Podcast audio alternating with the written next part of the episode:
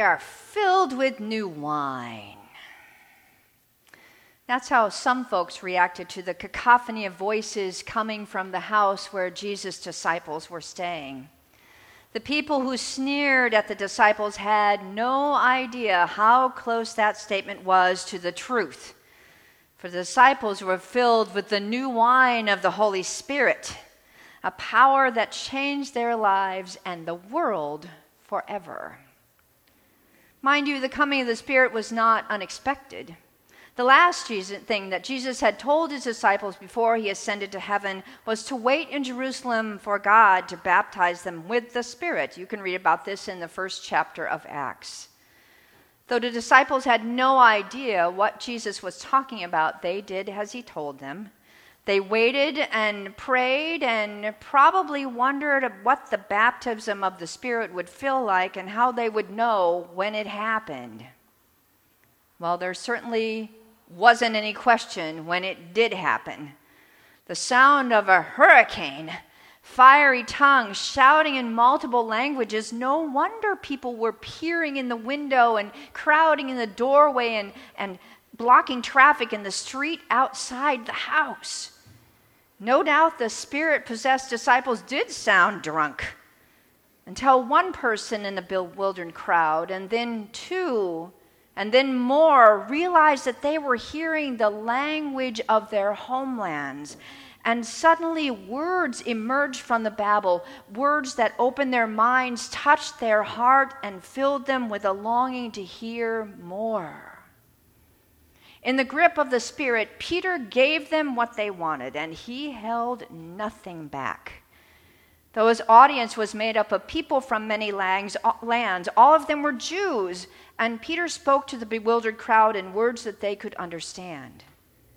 "What you are hearing," he said, "is not a drunken party, but the fulfillment of the prophet Joel's vision of the last days, when God's Spirit will pour out on all people, young and old, men and women, slaves and masters alike, turning them into dreamers and visionaries who will boldly proclaim God's word to the world.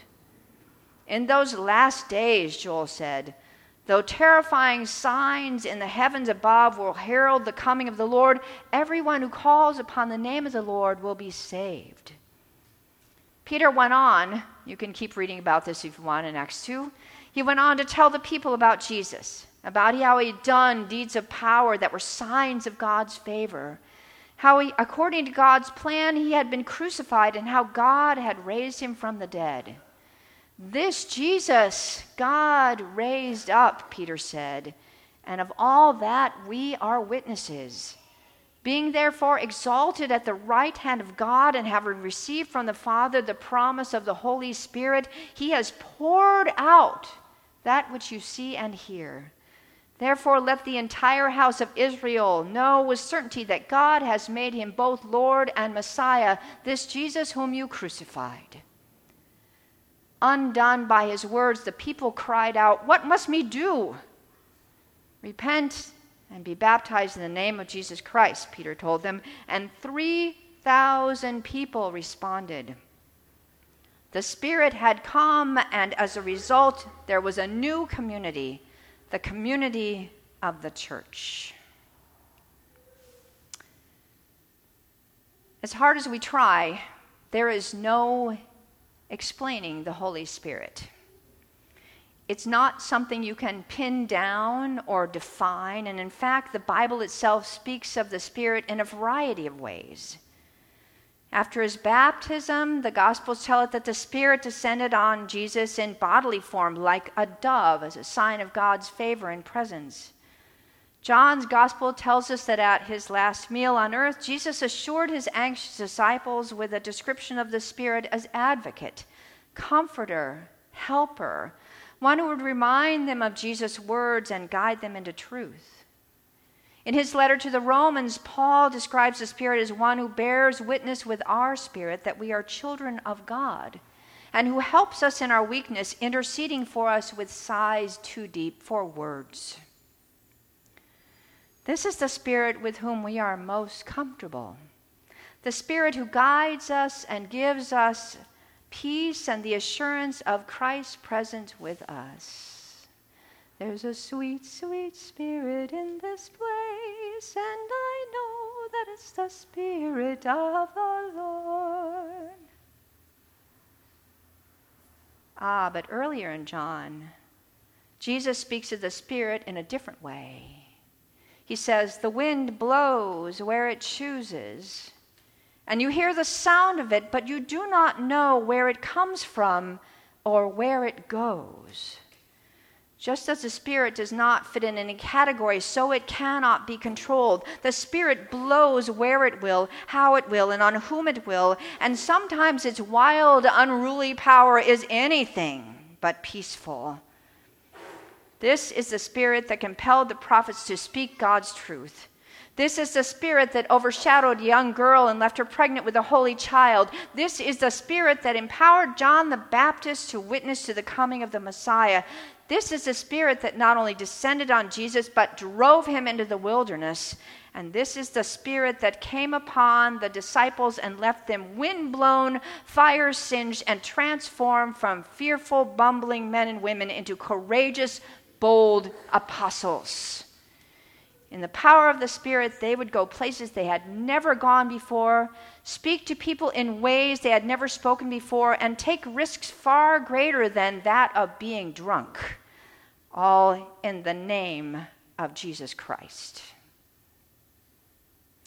It seems to me that we would prefer that this uncontrollable Spirit stayed put in the pages of our Bibles. As Christians, we come to worship each week, to enjoy each other's fellowship, to sing our favorite hymns, to receive a message that will give us a little guidance and assurance in the week to come. But Pentecost reminds us that being a follower of Jesus means much, much more than that. It reminds us that others will not be attracted to Jesus or even interested in him unless we are willing to make some noise, even if it means being sneered at. Filled with the new wine of the Spirit, the disciples could not help themselves. They had to make some noise, and we need to pray that the Spirit will give us the courage to do the same. We are too quiet about our faith, too afraid others will look down on us or ridicule us. Some of you, undoubtedly all of you, have noticed the beautiful flowers that are sitting below our altars. The one on top from Polly, the ones below are from a memorial service that was held here on Friday for a man named Robert Ishii. Some of you may know that man. He and his wife, Diane, attend Calvary Chapel LAX, but since their worship space was too small for the service, they asked if they could use our church. Clearly, Bob was loved because this place was full. There were two other pastors besides myself who led the service, and believe me, they were not shy about sharing the hope they had in Jesus and inviting others to share that same hope. Mind you, they were not obnoxious about it. They simply spoke of their faith in Christ with deep conviction, enthusiasm, and joy. Now, to be sure, that was a situation that lent itself to that kind of witness, especially since Bob also loved to share his faith with others. Nevertheless, it made me think about how many times I fail to share mine, even when I have the opportunity to do so. I think that whether we're pastors or not, it would be good for us to make some noise about Jesus. Now, this doesn't necessarily mean that we need to start shouting like the kids were, sort of. Or that we should learn new languages, though that might be helpful. Making some noise about Jesus might be as simple as telling others why we are helping them, or sharing with friends why we go to worship each week, or explaining to our children why we want them to go to Sunday school.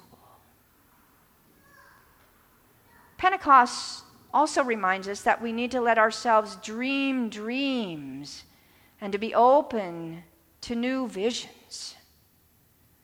Though we wish that the sanctuary was as full as it was on Friday, we need to dream bigger dreams than that. A couple weeks ago, we heard Catherine Parker, our missionary in Nepal, talk about her work there, and I felt moved to do something to help the people there, to maybe connect with another church so we could do a special project in Nepal for the people there. While others in the room wondered how we might make a difference closer to home in places like East LA or Watts. And that leads me to ask, what vision is God putting on your heart for this church and for this community, for this city and beyond? You know, the Pentecost story isn't the only place in the Bible that talks about new wine. Jesus himself used that term. In Luke 5, he tells those who are complaining that his disciples do not fast and pray as others do by saying, "No one puts new wine in old wineskins. Otherwise, the new wine will burst the skins and will be spilled, and the skins will be destroyed. But new wine must be put into fresh wineskins." I think we need to be open to the new wine of the Spirit that bubbles up on our midst, and to create new wineskins, if you will, in our calendar, our facilities, and our life together. We did that when we opened our doors to Family Promise and when we agreed to help at Shared Bread, and we can do it again if we open ourselves to the dreams and the vision that the Spirit sends. Recently, we've had a lot of requests for space for Al-Anon groups. Could there be something the Spirit wants us to do with them or for them? And all summer, we'll host a destination science camp on our premises. Is the Spirit offering us a ministry opportunity in that event? Think about it. Pentecost also reminds us that we need to pray that the Spirit will guide our visions and empower our dreams. One of the guests at the memorial service wandered up to the third floor of this building, looked at the empty Sunday school rooms, and then shared with me that she envisioned them filled with children who were learning about Jesus. When I mentioned that what we really needed was Sunday school teachers, that same guest said to me, "Let's pray." And so we held hands. And she prayed for children to fill those rooms and for teachers to help them know about Jesus. Her prayer made me realize that though we wish we had more teachers and we complain about that we don't have them and we wish we had more children, we don't really pray about it. It's time we did. In fact, let's pray right now. Pray with me. Holy Spirit, we want to help children learn about Jesus and to be a place where families can be strengthened in their relationships as well as their faith. Send us children and families and provide us with loving nursery caregivers and Sunday school teachers. Give us not only the means but the courage to prepare for their coming and to be open to your guidance. In Jesus' name, amen. I urge you to keep praying for that to happen. We also need to dream dreams and pray for the whole church. Our California Pacific Conference holds its annual meeting this week at the University of Redlands. I will be there along with Ellie Mackey and Glafi Carr, who are serving as our lay members. This year's theme is, "I See a New Church." And I urge you to pray that our conference will be given just such a vision. For now, more than ever, we need the gift that Jesus promised the disciples.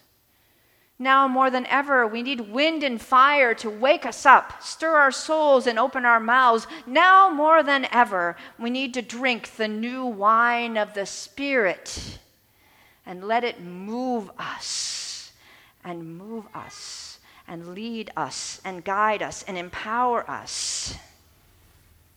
And so let us join our voices together with the countless others over the centuries who have played, "Come, Holy Spirit, come." Will you say that with me? Come, Holy Spirit, come. May it be so. Amen.